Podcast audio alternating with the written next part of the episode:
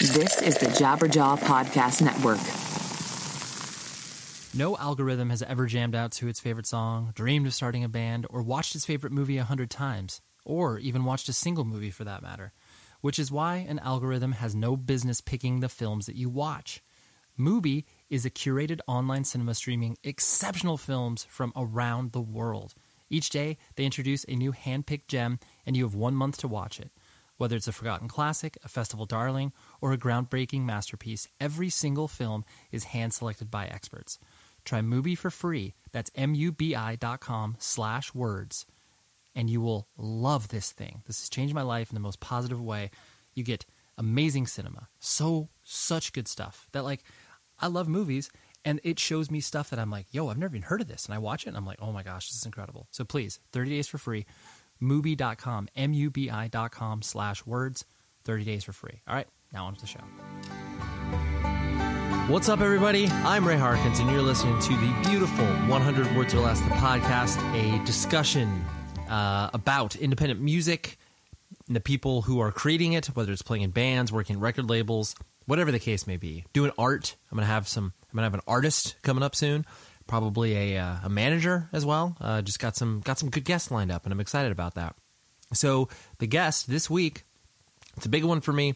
Andrew Klein from the band Strife, and he also plays in World Be Free, and also plays in a band. I'm probably going to mispronounce this, but we'll try it.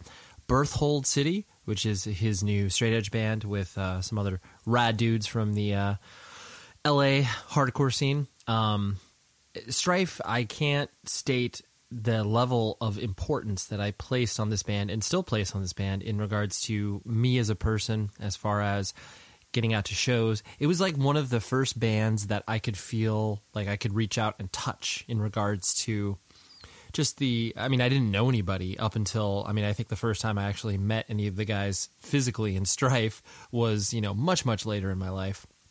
But they were just so tangible to me and it made the idea of not only straight edge but like playing in bands like so real to me. And uh, yeah, I can't thank those dudes enough and Andrew has always been nothing but super cool to me and super kind and I was excited to have him on the show. And that's exactly what we did. We chopped it up. We talked a lot about you know, strife, surreal moments, just a lot of fun. Just a lot of fun stuff. That's all I got to say. But hold on, let's do some business stuff, and then I will talk to you about some um, positive, yeah, also some serious things going on. And uh, noecho.net, you need to visit them because that website's incredible. They do great profiles and record collector features and just super, super in depth interviews.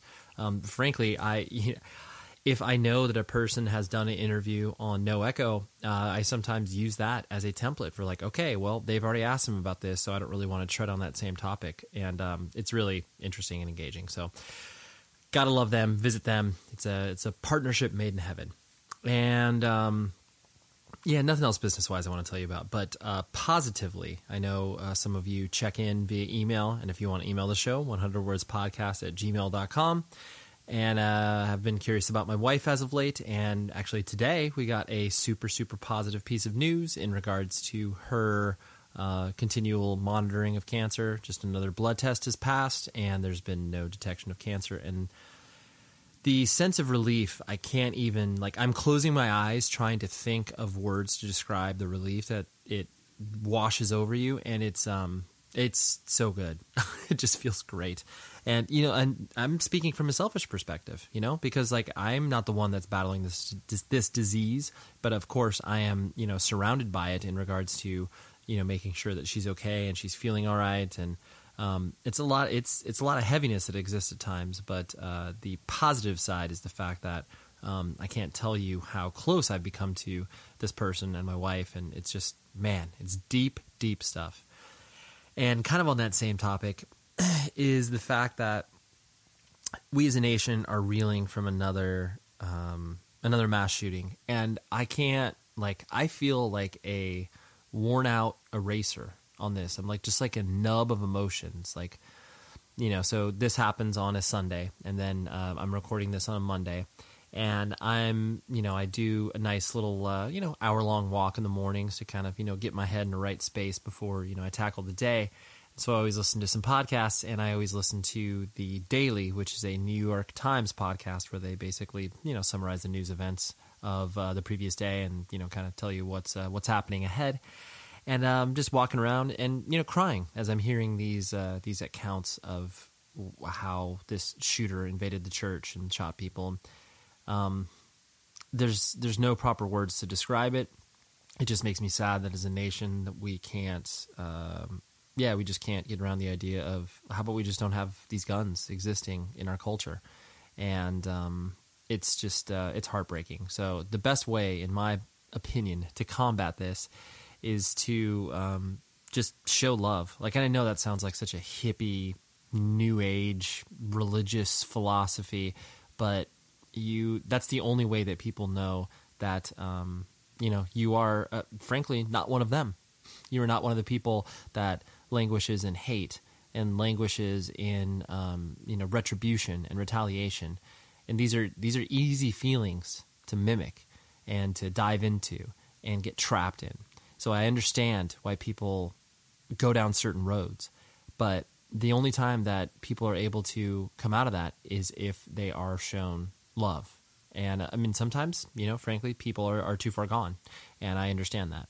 But um, that's really the only way that I've been able to kind of combat that and obviously have hope for the future and my son and all the other younger people than me. And uh, it's just, it's heartbreaking. So know that if you're listening to this, you are not alone if you are fighting the good fight, so to speak. Um, it's just, it, it's hard to do it on a day to day basis. So, yeah, but um, let's focus on something positive. How about the music and how about this interview with Andrew? Um, like I said, he was a, a great chat and uh, it took me a long time to have him on the show and for no other reason than i just was he was one email away and sometimes the people that are that close to me just end up falling by the wayside. And i'm like hey it's been a couple years. I can't believe that i haven't had you on the show. So we rectified that and this is what transpires so let's talk after okay? All right. Here's the interview with andrew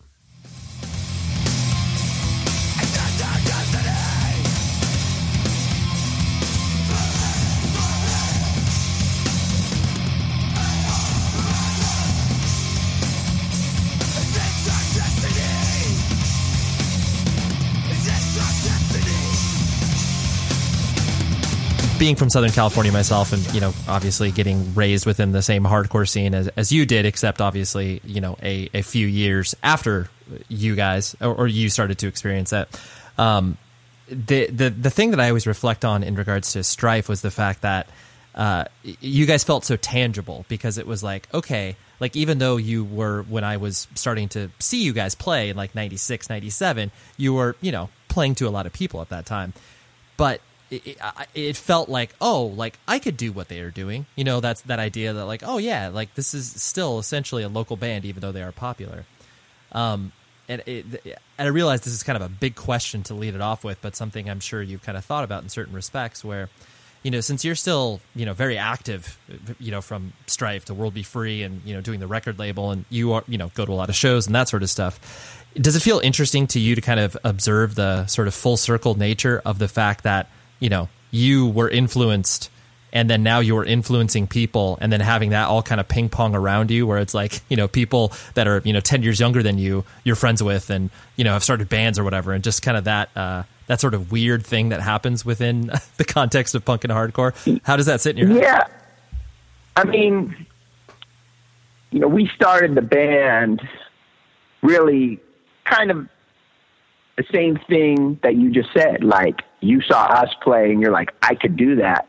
Like it was the same thing. Like, you know, we, we were, we were, you know, 15 year old kids going to hardcore shows and, you know, we, we love these bands and it felt like a really tangible thing. Like we could do this and we, we wanted to like, you know, you know what I mean? Like, I think early on, everybody in the band was just, you know, really focused, you know, and, and it, playing playing hardcore music.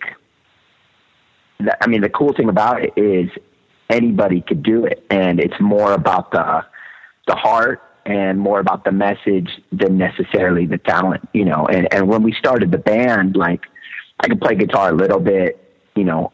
Sid, our drummer, could play, and he he was in a band before that played played quite a bit.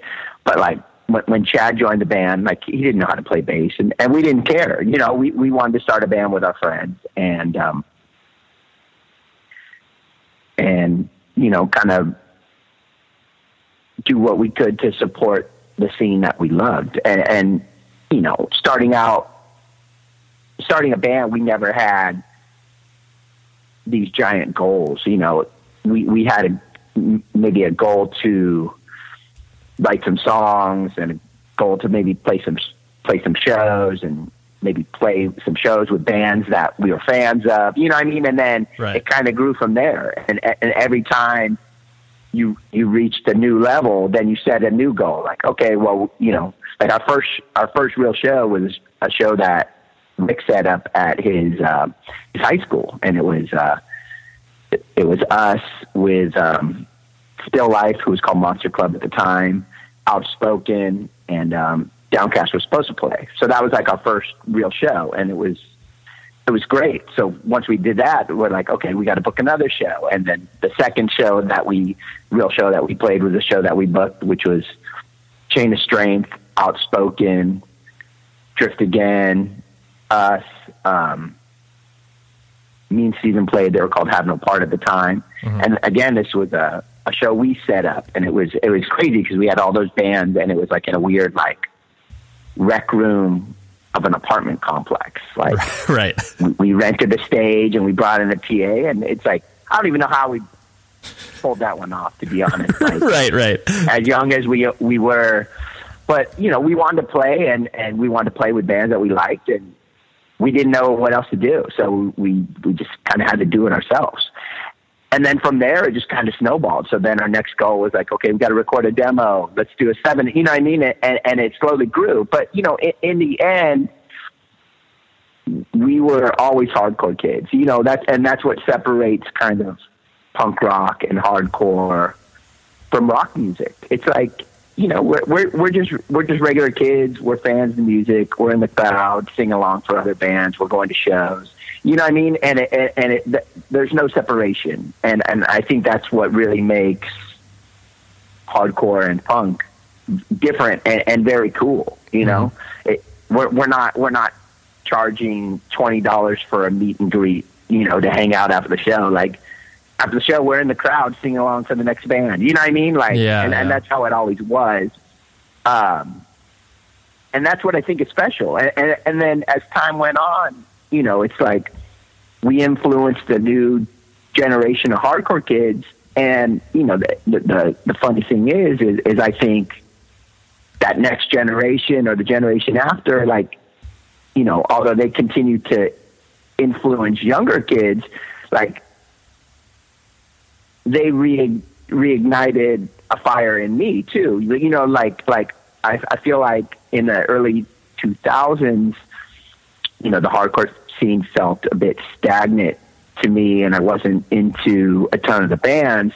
But then there was a new wave of bands that got me reinvigorated. You know what I mean? Like bands like Terror, like were playing the type of music that I liked, and it wasn't just metal. It was it was more classic style hardcore bands like Internal Affairs. You know what I mean? So there was a there was a new wave of bands, and I think every time kind of the, the sound or, or, or the style gets stagnant, there's a new crop of bands that pop up. And, you know, like right now, I, I'm really into, you know, bands like Give and Praise who are playing like melodic DC hardcore. And there's bands like Protester who, you know, play super fast and heavy, kind of more like a SSD style. Like, like that's the, that's the cool thing about right about hardcore now. It's like whenever it starts feeling stagnant, you, you, you can search out bands that are doing something totally different. Oh, absolutely, and I do. I, I really like the the you know the theme that you kind of tugged on there, where the you know the separation of you know bands and people who are at the show like that you know those walls come crashing down pretty quickly once you you know you've been going to shows for a while and you start to observe the culture around you and then you know these people that you know at, at one point might have felt like so like oh my gosh like look how cool they are on stage or just like you know they, they everybody kind of becomes peers very quickly you know once you've been involved uh, after a certain period of time you know regardless of age you know? And it's uh it's cool to see that uh like you said working both ways where you feel inspired by younger bands coming out and you know vice versa where you have clearly been influenced by people that have come before you. And it's just uh yeah i, I do think it is unique from that perspective. Um to independent music sure. and punk and hardcore for sure um, for sure kind of you know focusing on you as an individual um you were you know you were i think were you born in new york and then you moved to southern california at a super yeah age, right? I, I, yeah i was born in manhattan but i, I moved to um, southern california like I was like a few months old. Right. And so, uh, from what I, I, could tell from you know other interviews that I've read, and you know from what I know about you as an individual, uh, is that you know you, you were raised in a musical household where you know music was always kind of uh, present as far as what your parents were listening to and that sort of stuff. Um, and you, just knowing you as an individual, you always struck me as a, a person that was um, you were quiet and reserved, but not in like a super you know wallflower guy in the corner sort of scenario. But you were able to kind of interact with a wide variety of people. Um, is is that characterization kind of correct, or or were you kind of uh, you know more loud and outgoing in certain respects and uh, quiet in others? You know, it, it's weird because if you ask people that know me, like people would say both. You know, it, sure. like I think when I'm like a, around close friends and people I'm very comfortable with, I'm definitely loud and outgoing, and I, you know, I joke around a lot, and I like to give people shit. You know, you know what I mean? But I'm, I'm definitely can be quiet and reserved um, as well. You know what I mean? Like I, I definitely I'm not out to be friends with everybody. You know what I mean? So I'm not like, hey, good to meet you, going out. You know what I mean? Like going out, yeah, networking. yeah, right, be, right. Yeah, I'm not trying to be the mayor, but I definitely, you know, I definitely don't shut people out either. You know what I mean? Like, so I, I would say, you know, I, am a bit of I'm a bit of both. Right. You, you lie firmly in the middle. yeah. Right. Yeah. Exactly. Um, and so, and you had you have an older brother, correct? I have an older brother and an older sister. Oh, okay, got it. Oh, so you, you're the baby of the bunch. Yep, yep. so you were you, you got away with murder and you were spoiled uh, spoiled rotten, right? uh, I wouldn't say spoiled rotten, but sure. de- definitely probably got got away with uh, with murder. Yeah. Yeah. No, I just so yeah. I, the, those archetypes of you know where you land in your pecking order in your family. I just always find so funny because you know sometimes they're like completely right on, and other times it's like no, that's not me at all. and I just find it so funny. Yeah. It's, it's it, it's yeah, it's so interesting. Um, but then you know as you uh, you know and, and from what I understand, uh, you're you and your older brother were kind of you know getting into this stuff roughly at the same time like he was showing you things. And um, i know sid moved next door or a friend of sid's moved next door to you and you were able to kind of you know get into more independent minded music uh, with that influence. Um, was it cool getting into this stuff with your brother and felt like you had a, a butt in this? Well actually my my brother isn't into like he isn't into punk or hardcore like oh, okay. like there's definitely bands that he knows because of me. And there's like he through the years was able to see some cool bands, and even now and then he'll like surprise me and, and check out a band on his own. Like my my brother's a marine biologist now, so he lives in, in, in different places around the world at different times. And and for a while he was living in Australia.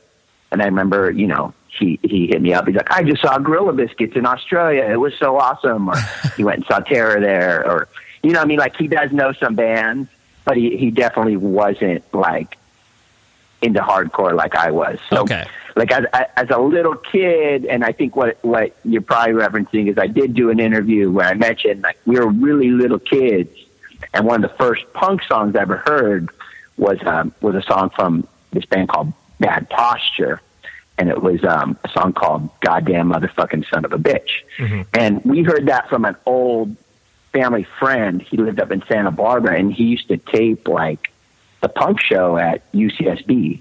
And he and, and, and this guy was probably he's probably about five years older than me, and so he he would tape the the punk show, and we would go up there, and he would play us you know play us music, and he had this tape of this song.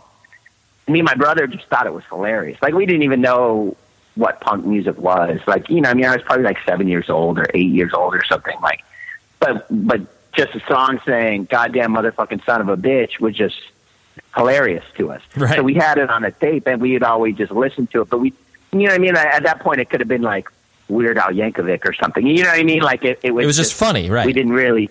Yeah, it was just a funny song that we would would play, and um, you know, later on. I think uh, you know I had a few friends that kind of um,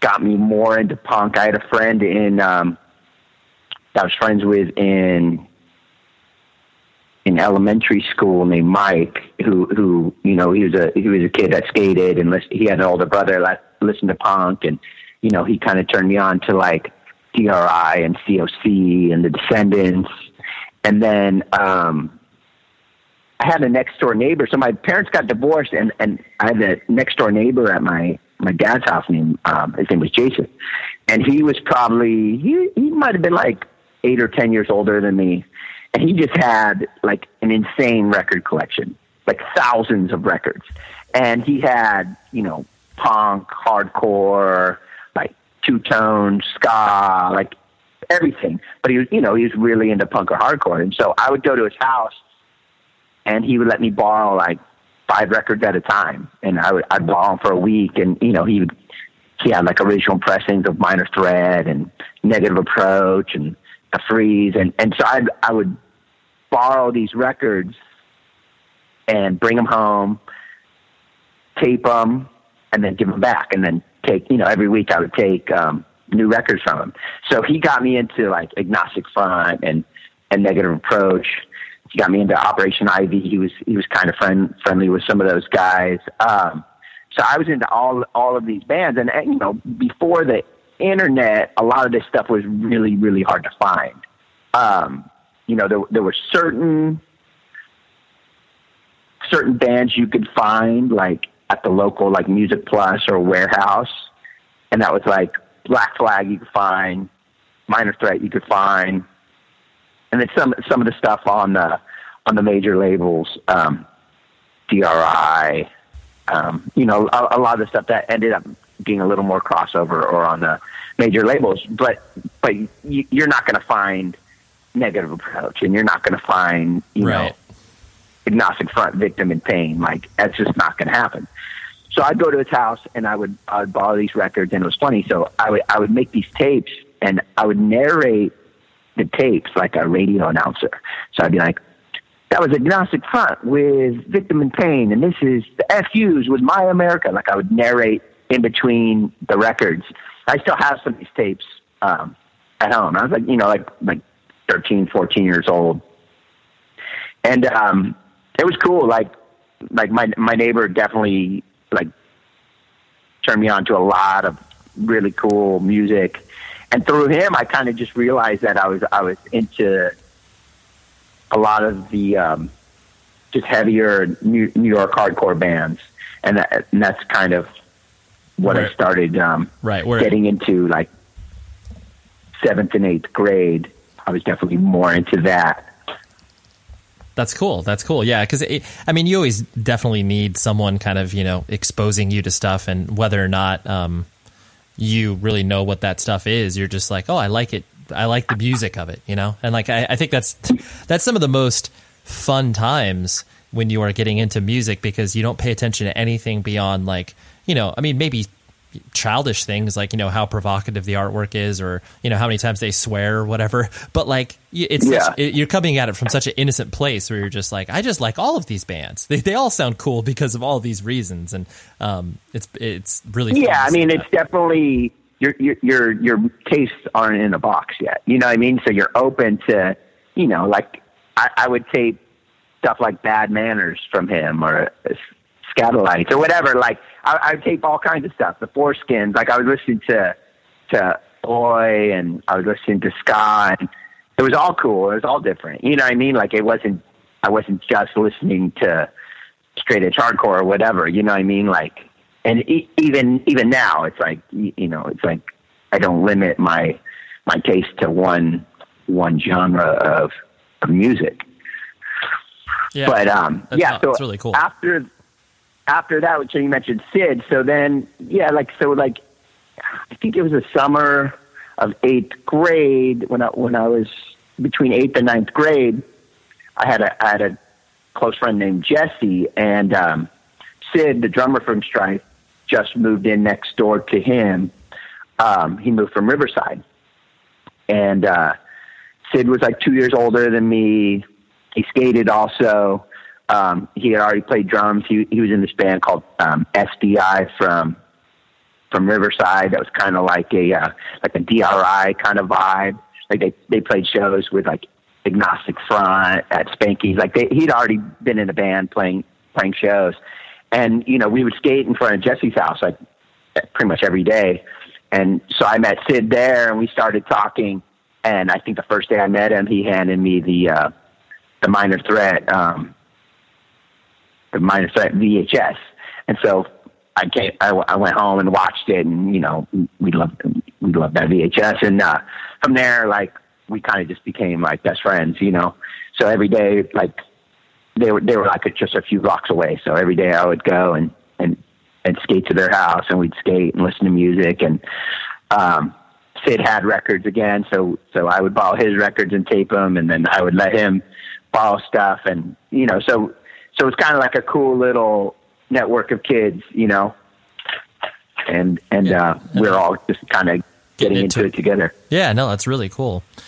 Um, and uh, the you know you're uh, from what I could tell from previous interviews and and all that sort of stuff is that the uh, you, your junior high and high school years you know seem pretty kind of quintessential and you know suburban from that perspective. Um, you know, beyond I, I, did your your parents split up in junior high, correct? Where they got divorced? Might, I might have been. It might have been the. Could be wrong, but I, I want to say it might have been the summer of. I think it was the summer of sixth grade. Yeah, yeah, it was. Got it. Um, like was that just because yeah, the only reason I asked this is because I mean I, I my parents were divorced when I was five, so I was pretty young and I don't really remember much, and you know it was traumatic to, for me in certain respects. But you know, how, how did that ping pong in your head as that was kind of you know transpiring? Was it like, oh wow, this is like a weird new reality, or was this something that just you know you were a kid, so you're just like, well, I, I'm kind of more focused on myself, not like being a dick, but like you know you're a kid, so you don't really have the where Yeah, I mean, I, I think we were kind of like sad at first, but it definitely wasn't like a, a traumatic experience. You know, I, I, my my parents when they split up, they, you know, they they moved, but they they were still close to each other. Like I could skate to my dad's house from my mom's house, so it wasn't that traumatic. It was like, okay, half the week I'm at my dad's and half the week I'm at my mom's, and it was it was cool. Like I think, you know, I think that got me kind of maybe into skateboarding a little more, and and probably into you know through skateboarding into punk music a little more because when I was at my dad's, I would um, I would skate to junior high school. So every morning I'd skate down this big ass hill from from my dad's house and meet up um, with my friend Mike, who is the kid that I told you in, in sixth grade that was kind of into punk that had the older brothers. So I'd, I'd meet up with Mike and then we'd skate from Mike's house to school. And, um, you know, Mike, Mike was really into punk already from his older brother. So, you know, we, we'd always listen to like bands like Descendents and The Freeze and DRI and COC. And, you know, we had like a little skate click. Um, and every morning we'd skate to school and we'd, we'd all hang out and listen to music. And, you know, every day after school we would, we would skate home and, you know, and I think, I, you know, that probably wouldn't have happened if my, uh, right if your parents were parents had stayed together, you know, no, cause he was like, you know, he was like on, on the route from my, from my, where my dad had moved. Right. So, you know, that probably led to me getting a little more into skateboarding and a, and a little through skateboarding a little more into um, a little more into punk. Yeah, for sure. Um, Strife is kind of ostensibly your first band, right? Like you, you didn't play in anything prior to that, did you? No. Yeah. So the weird thing was, okay, so like that that little skate crew uh, that we had with my friend Mike, like we had a we had a pretend band. It wasn't pretend, but we had this idea to start a band, and Mike was going to be the singer. Um, maybe our friend Nick was going to be on guitar, and I was supposed to play bass for some reason. I never even owned a bass. We never we never did this band, but this was like a an idea we always had, and, and this band never happened. And then, you know, eventually in in in the '90s, way, way later down the line, I actually started a band with Mike. So it's funny how how that turned out. Years later, we actually had a band together. But yeah, so Strife was uh, my first band. We started. Um, I started hanging, like I said, we started hanging out with Sid all the time. Sid went to a different high school, um, just because of, of where his house was. And, um, we met Rick. Rick lived in Moorpark, which was like one or two, um, cities over, but still very, very close. And we went to like, a, I think it was Bad Religion show at the uh, country club. I remember Sid and I were in line waiting to get in and this country club was in Reseda, which is maybe a 30 minute drive from Thousand Oaks where we, where we grew up. And we were in line and we met Rick and Rick was in line behind us and we thought it was so cool that somebody so close to us was into punk and into hardcore. So we, we kind of became friends and Rick, Rick would drive out from Moorpark, you know, every day and hang out with us. And so, um, Sid, Sid and Rick were going to start a band. And actually, it's funny. So at the time, Sid worked at Toys R Us, and he worked with my friend Mike's older brother, a guy named Jim. And Jim was a really good guitar player. Um, he was like a metal guy. And uh, Sid started jamming with him. And then once they met Rick, they got Rick in the band. But but Jim was like kind of like a stoner guy, and he was super flaky. So they they jammed a couple times, and then Jim just kind of stopped showing up. So I remember one day I went over to Sid's house, and he had his drum set up in his in his uh, in his bedroom, and maybe, maybe it was Jim's amp in the room. I don't even remember, but I, we just started. You know, I plugged in the guitar and we started jamming, and you know, we we kind of like wrote two songs just right there. And I guess that's kind of how the band band happened. Like at that point, like I was the guitar player. Right. Um, yeah, That's and you know we had a we had a different bass player early on who kind of disappeared, and you know Chad went to high school with um, with Sid, and you know we told we told Chad he was going to play bass, and he was, you know, he didn't play bass. He didn't. Even, I don't even think he owned a bass. That is a yeah. Ba- bass players are are the perfect like. Hey, that, that dude's cool. He's a good hang. Like, uh, let's uh, let's have him Yeah. play bass. Yeah, I mean, I, I mean, it's funny because you know having a really good bass player is important, but like it's really hard to find. Like I, I, I could count like the number of great hardcore bass players I could probably count on, you know, two hands. yeah, So, um, for sure. yeah, no, that's cool.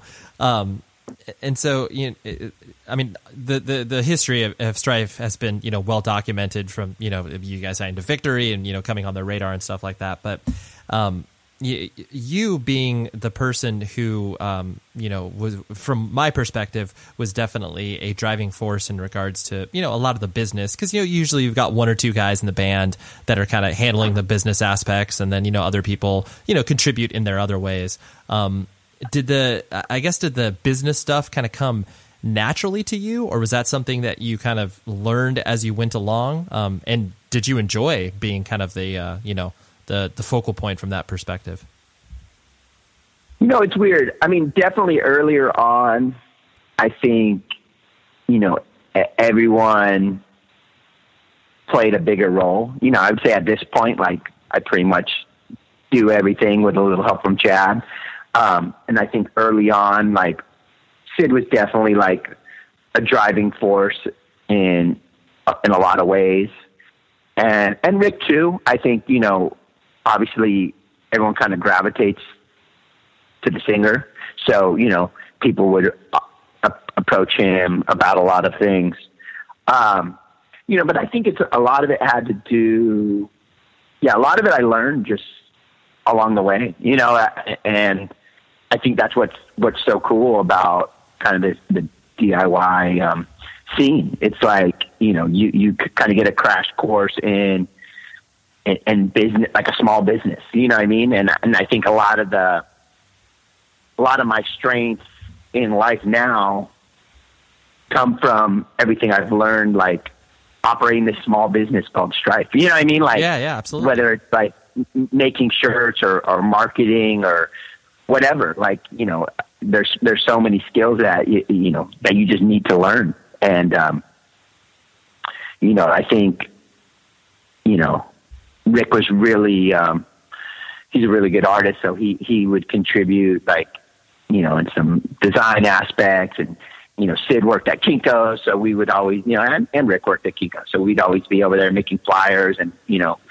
like everybody did in the in the '90s, like you know, making flyers and making zines and not having to pay for them, which was which was a great um, right promotional tool, you know. Totally. And um, yeah, but I but I also think you know, as a kid, I was kind of like um, a little businessman too. I remember like like fourth and fifth grade, I was really into Garbage Pail Kids and like I, I would have pockets full of garbage pail kids and I'd be selling them at school. And so I like one pocket in my jacket would be garbage pail kids and the other pocket would all be dollars. You know what I mean? So it's like I kind of had like a enterprising nature early yeah. on and, and c- carried that, um, carried that forward.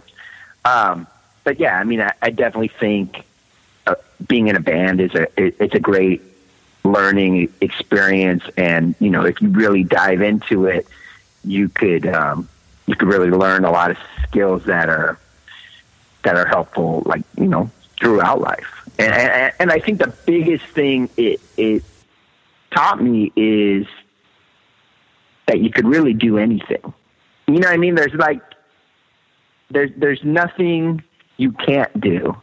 You just and if you don't know how to do it, you can learn to do it. You know what I mean? And, and it's kind of overcoming that fear of thinking you can't do something.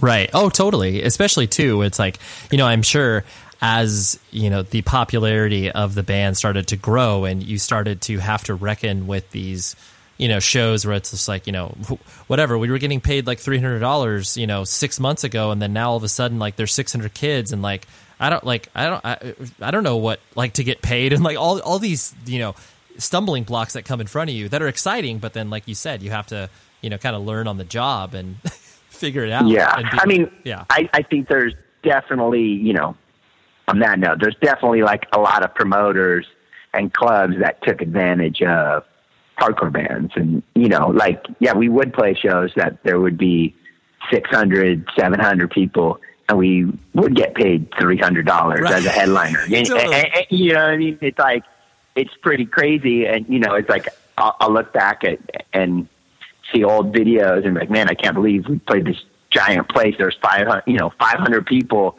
and I don't think we got paid more than three hundred dollars. It's like some some math didn't add up, but at that at that time we didn't know any better and we we didn't care. Like you know what I mean? Like that wasn't our motivation. Like we we were psyched to have an awesome show. And, and, and if kids went crazy and kids were singing along, then that's the payment that we wanted. And that's right was the important thing for us. Like making a thousand dollars or, or, whatever that, that wasn't, that, that wasn't an issue at that time. And it wasn't even anything that really crossed our mind. Like up, up until we really started you know, doing big tours across the country. And, you know, there was a point where we all quit our jobs and, and, you know, focused on the band full time. But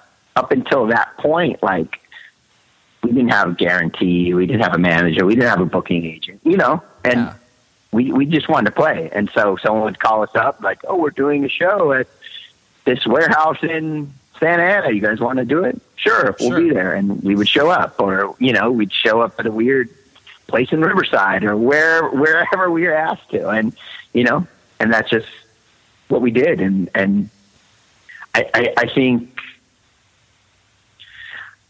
I think the innocence of that is what made it so cool. Like you know, it, it, it's it, it's good to be smart about your band and smart about your finances, but when your driving force and your driving motivation is money, then I think it stops being fun.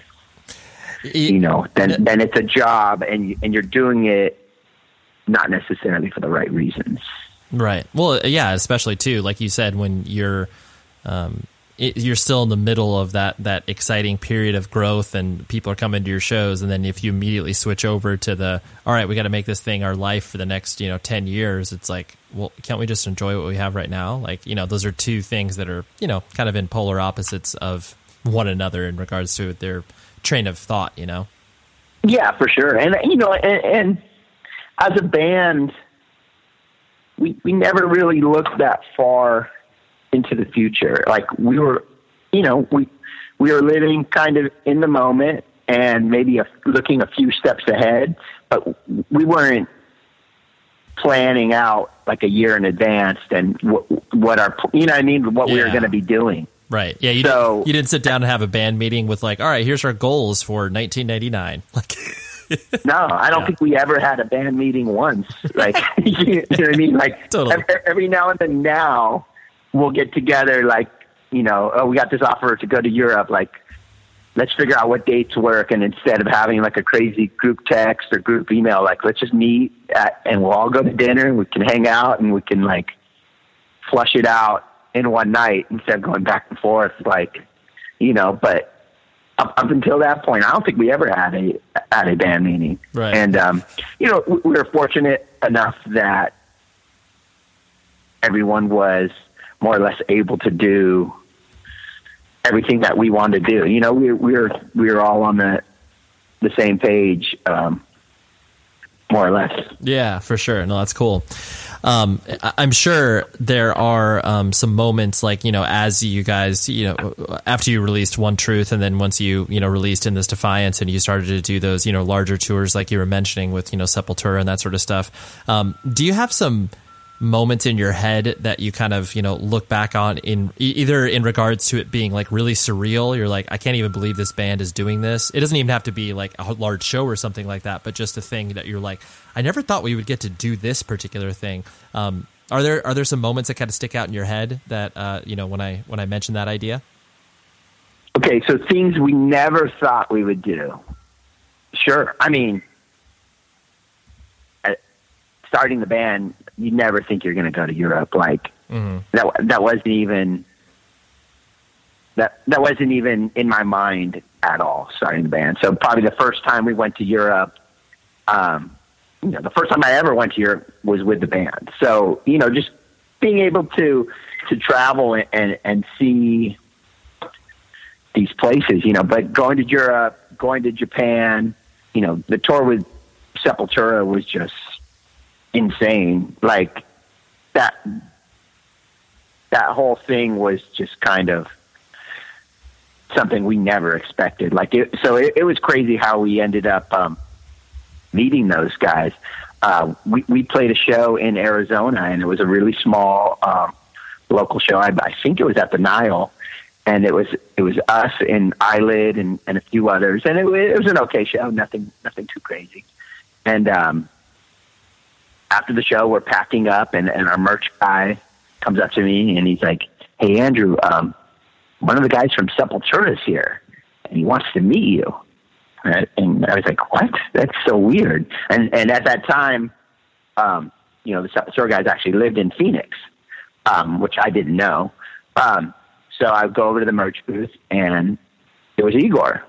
And so we met Igor, and um, you know, Igor's drum tech at the time was really into hardcore, and you know, Igor was was pretty into hardcore too. Like you know, he's he's always supported bands like Strife and Earth Crisis and Deadguy and whatever. So we met him, and he's like, yeah, you know, my my drum tech Kishi, he he told me I I you guys were playing, and I had to come. I had to get him a T-shirt. Like um, his drum tech lived in Brazil, so you know he came and we met him and we gave him some merch and I uh, exchanged phone numbers or whatever, and and then it couldn't have been.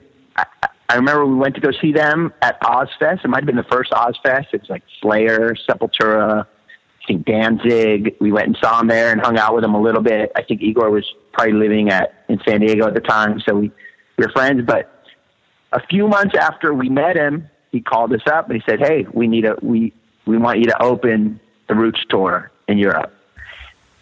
And so we had short notice. It was like two weeks before the tour was going to start. So we called Victory. We said, "Look, they want to bring us. We got to make this happen."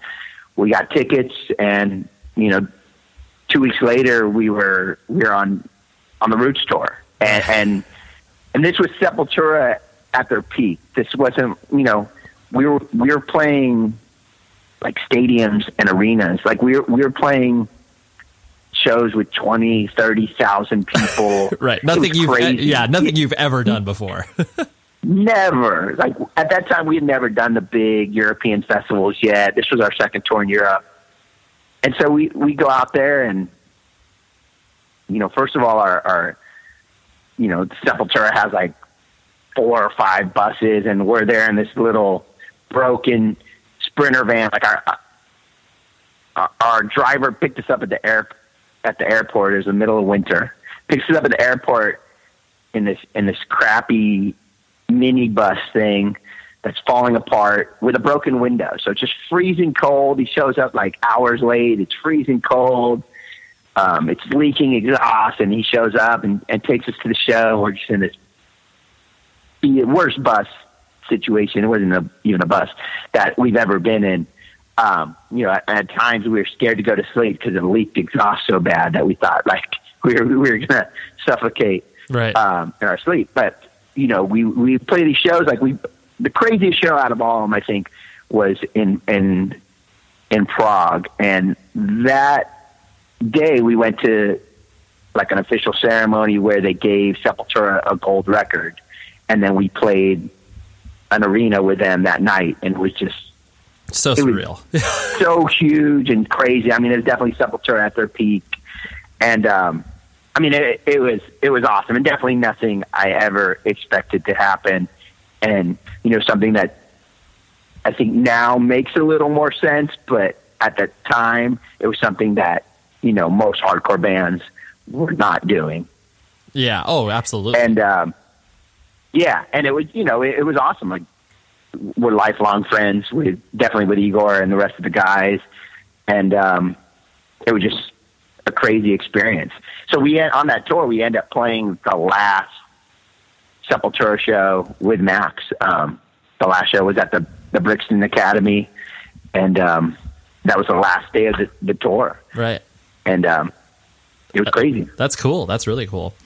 Uh, a few last things I want to hit on before I let you go is the, um, you know, as the uh, you know as the touring life started to die down with you know strife, and then obviously you know you you put you you did some shows with Anger Means, um, and you know, obviously you were playing in, in Turn Down and all that sort of stuff. But um, you know, as touring became less uh, a part of your life, and you were you know be able to be more present uh, with your life in Southern California, was was that a difficult transition for you to kind of you know go out of the touring life, or was that um, kind of a welcome change in certain respects, just because you had spent so much time on the road? How did that uh, how did that kind of transpire for you?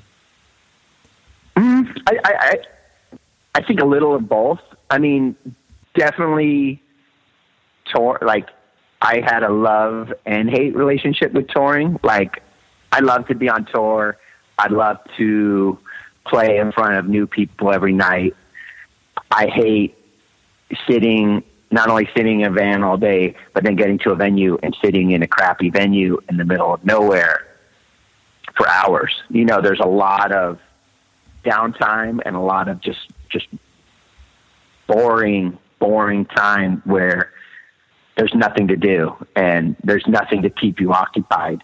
And, um, you know, so I think a little of both. I think probably at first I was like, you know, this, this is awesome. I'm going to have a, a regular job and I'll stay home and whatever. Yeah. But then, you know, but then of course, once you're home, you're like, man, I wish I was on tour. I wish I was playing like, you know, and I, and I think, you know, even now it's like, I still play in band. Strife is still a band. We don't do anywhere near as much as I would like to do or as we could do. Right. But it is what it is. Like, you know, everyone is busy with with their lives and you know, Rick just had a kid and you know, we're, we're fortunate that we still have opportunities to to play and kids come out and we have opportunities to do cool things and we still get offers to, you know, like whether it's go to Japan or you know, we're going to Colombia for the first time ever um, in November, and we're really fortunate that people still care and people still want us.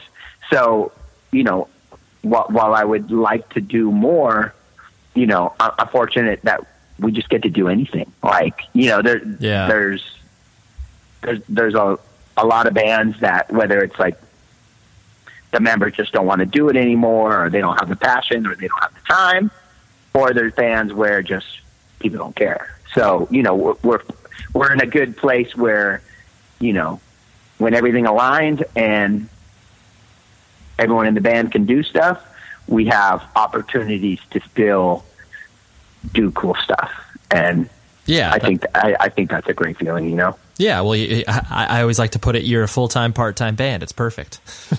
yeah, yeah, exactly. You know, and and I think it helps. Like, we're not just sitting back, you know, um, kind of resting on the merits of our first two records. Like, we're still contributing, we're still writing music. You know, I think, you know, Witness a Rebirth, which we we put out in 2012, is as good as any of our previous records. And um, you know, I, I think ho- hopefully if if we can make it happen, you know, there's talk of a new record too. You know, I've been I've been working on songs, and you know, if if we could we could do it where it makes sense, and we, you know, not only to record a record but do some shows behind it, then you know, Then you'll do it. we'll right. probably do that.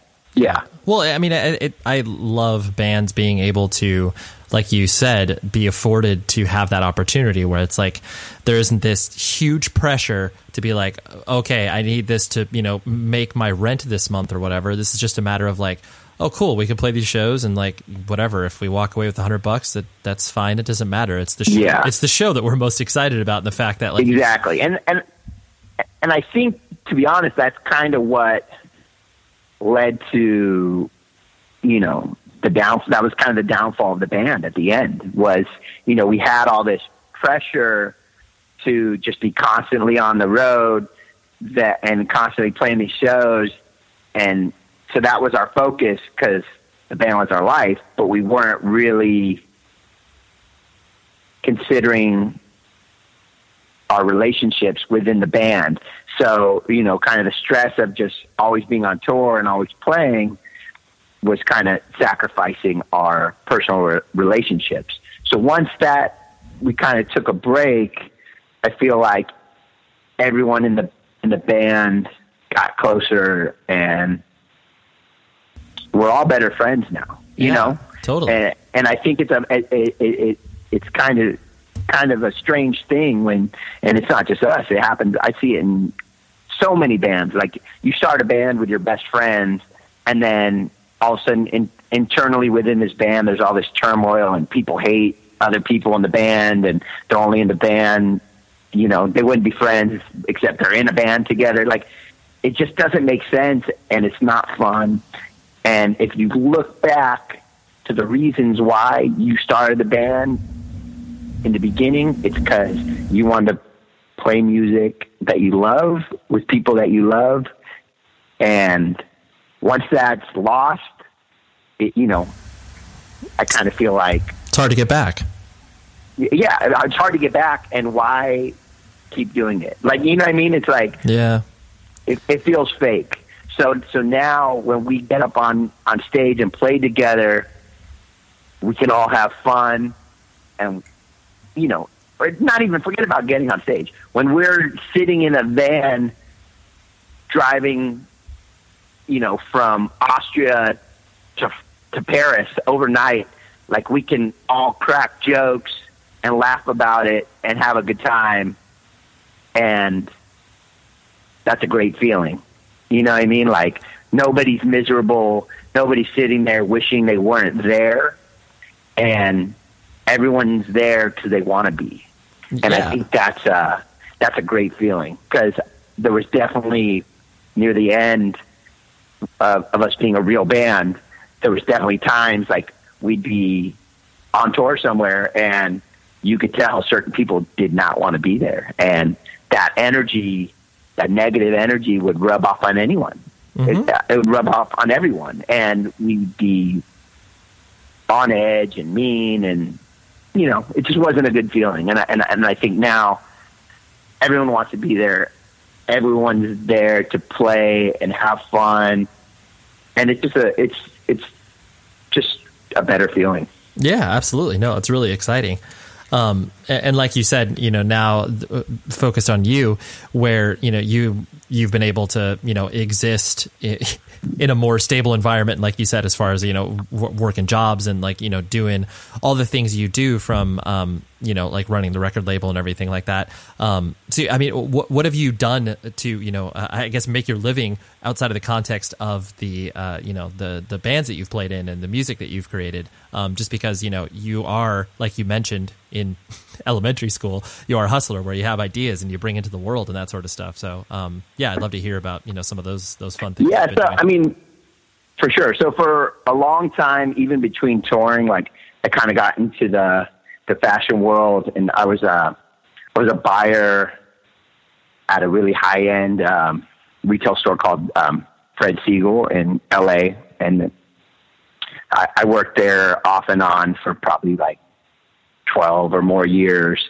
and um, from there, actually, so everything I learned you know, as a buyer there, I ended up um, in the mid 2000s. I ended up starting my own streetwear and sneaker store. I had a store called Tradition. Um, I had a partner that I kind of business partner I kind of grew up with. Um, he was also from Thousand Oaks, and uh, he worked in, in a different department at Fred Segal. And the two of us opened like a uh, it was a streetwear and sneaker store. We had a location in Westlake Village and one in Ventura, and um, it was awesome. Like again, that like everything I learned from being in a hardcore band, I kind of applied to uh, to owning a store, and um, we did a lot of cool stuff, and um, had a lot of cool in stores. Like we had uh, Raekwon from Wu Tang Clan play in the shop. We had um, Fashawn play in the store. We we do some really cool art shows. Um, we had art show with uh, this huge graffiti artist named Mir. We did art show with uh, Patrick Martinez, who's a huge contemporary artist. Um, so we we kind of you know we we- took kind of the Los Angeles culture and brought it back to the suburbs, and I think we did. Um,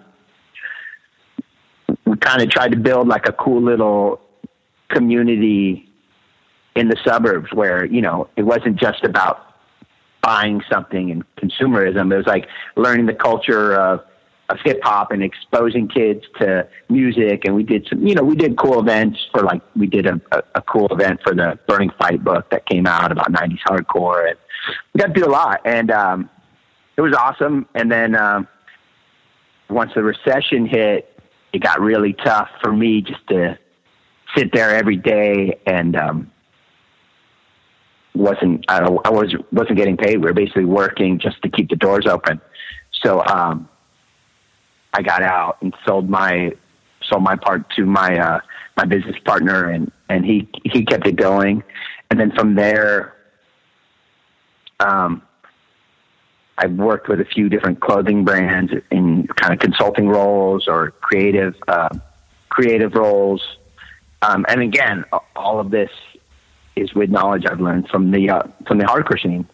and then um, you know for a while it was crazy. So I I, I started this band with um, with DJ Muggs from Cypress Hill, and we did that for a few years. Uh, it was called Cross My Heart, Hope to Die, and it was kind of like a like a Portishead, Massive Attack kind of vibe. Definitely, definitely far away from hardcore. We had a, a female vocalist and did that for a number of years. And I worked for Muggs, running his um, his Soul Assassins brand. Um, so like definitely been active in the um, you know within like the fashion industry, and then and then currently you know I'm running a record label and and I just started studying for the um, the real estate exam, so I'm hoping to get uh, oh nice a real estate license. Yeah, so I'm I'm hoping to finish that up by the end of the year. Um, it's kind of a nice uh, job where you could in a way be your own boss as well. So I you know still continue doing what I love to do you know, music wise and you know if I have an opportunity to go on tour or, or, or you know I mean like I could still do that. Yeah, um, that's exciting. I feel like at this point, like kind of anything I do, I, I you know, kind of need to be my own boss to some extent, you know. Right. Well, yeah. To give you to give you, I, have done that for so long. Right. To give you the flexibility in order to be able to be like, oh yeah, I want to be able to you know do do do stuff musically. I need to be able to go on like a week long tour because you know I can't I can't just bail on a job that I have like from an office perspective. And so yeah, it's totally cool. Yeah. Exactly, and, and you know, just gives you a little bit more freedom. And then you know, outside of that, you know, a few years ago, I started World Be Free with um, Scott Vogel from Terror, yep. and uh, Sammy from Judge, and Arthur from Gorilla Biscuits. So that's a project that I'm super excited about and really happy with how that record came out. and uh, we've, we've been working on some new songs, so hopefully. Um, hopefully we'll start playing again um, early next year, um, playing some shows. That's cool. And then I have a brand new band. Yeah, and I have a brand new band called uh, Berthold City, and uh, we just re- released a demo, and we got a couple shows coming up in October. Nice. That's very cool. Yeah, I mean it's. I just I, I like when people such as yourself who you know clearly like it, it would be so easy for you to just be like yeah, like I'm done, you know, like whatever, become jaded because you know, there's it's such an easy out from that perspective, and uh, you can understand people that just don't feel connected to it. But I, I just always find, um, you know, people like you to be, uh, uh, you know, inspiring in many ways because you're just like, oh yeah, like you know, w- whatever. Like I, I, may not do this thing from a full time perspective, but I can, I'm contributing in all these other different ways, and I'm also enjoying myself and also having fun.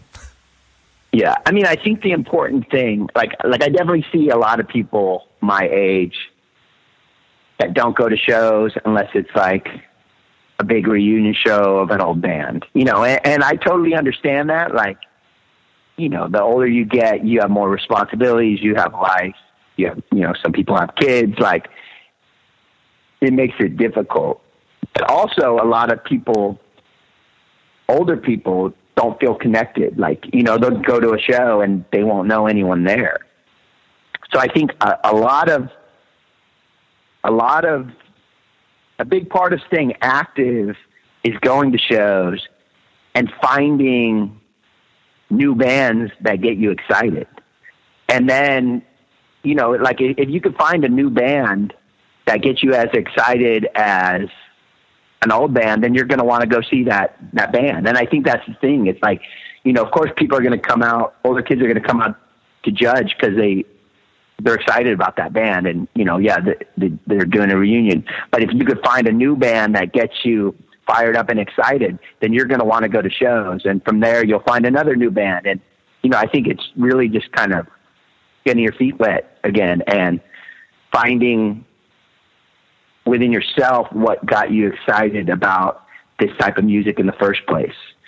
And and once you once you can find that, then then you you find those bands that kind of reignite that that feeling. Yeah, absolutely. Um, you just have to you just have to keep you know, your ears open. You know, you got to keep your ears open. Yeah, I mean, there's there's so many bands out out right now, which isn't necessarily a good thing because there's so much clutter. So you know, you could go to something that's called a hardcore show, and and and it's a bunch of young kids playing mosh metal with with with guys in the crowd punching each other in the face. And it, and if you went to that as an older guy for your first show in 15 years, you're probably going to be turned off. And at the same time, if you go to that as your first show as a 15 year old kid and you get punched in the face, you're probably going to get turned off.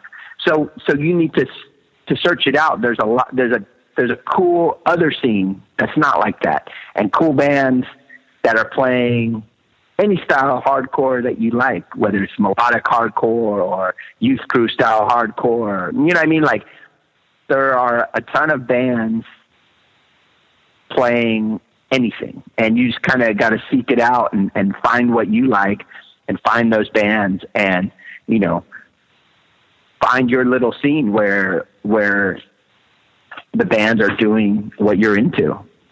And I think once once once you find that, it's it's very easy for you know an, an older kid to uh, to stay involved. Yeah.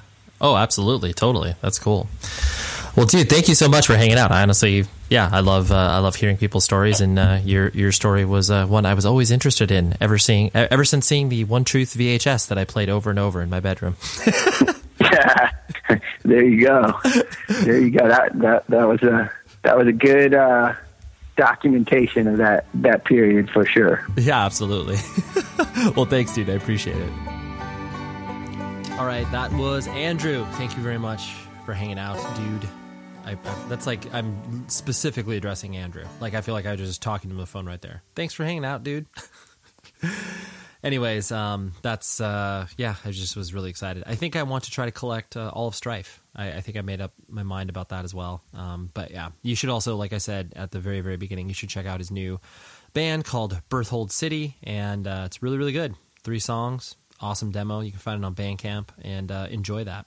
And next week is a, another just just banger of an interview. I had uh, James Hart, the vocalist for 18 Visions, on the show, and we got we got so deep into this. Like I, there are certain parts of the conversation where, as we were having them, I was getting chills just because we were talking about some of the coolest, realest, you know, life changing stuff, and I, um, yeah, I loved it. So you have that to look forward to next week. And um, also, yeah, if you are interested in advertising on this show, hit me up, 100wordspodcast at gmail.com. I know you hear ads on the show, and some people are like, oh man, like I have a cool record label. I'd love to, you know, talk to you about promoting this particular release or whatever. Please email me because some people are like, oh my gosh, I could never afford this thing or whatever. That's that's usually not the case. I want to help people out in as many ways as possible. So if you're listening to us, please email me. We'd be able to, uh, you know, figure something out. Um, yeah, spread love, spread positivity, and please be safe, everybody. I'll see you next week. And please, please, please visit my friends at mubi.com slash words and you'll be able to get a 30 day trial. Please, you'll love this service. The movies they have on there are spectacular. All right. Talk to you later. You've been listening to the Jabberjaw Podcast Network, jabberjawmedia.com. Shh.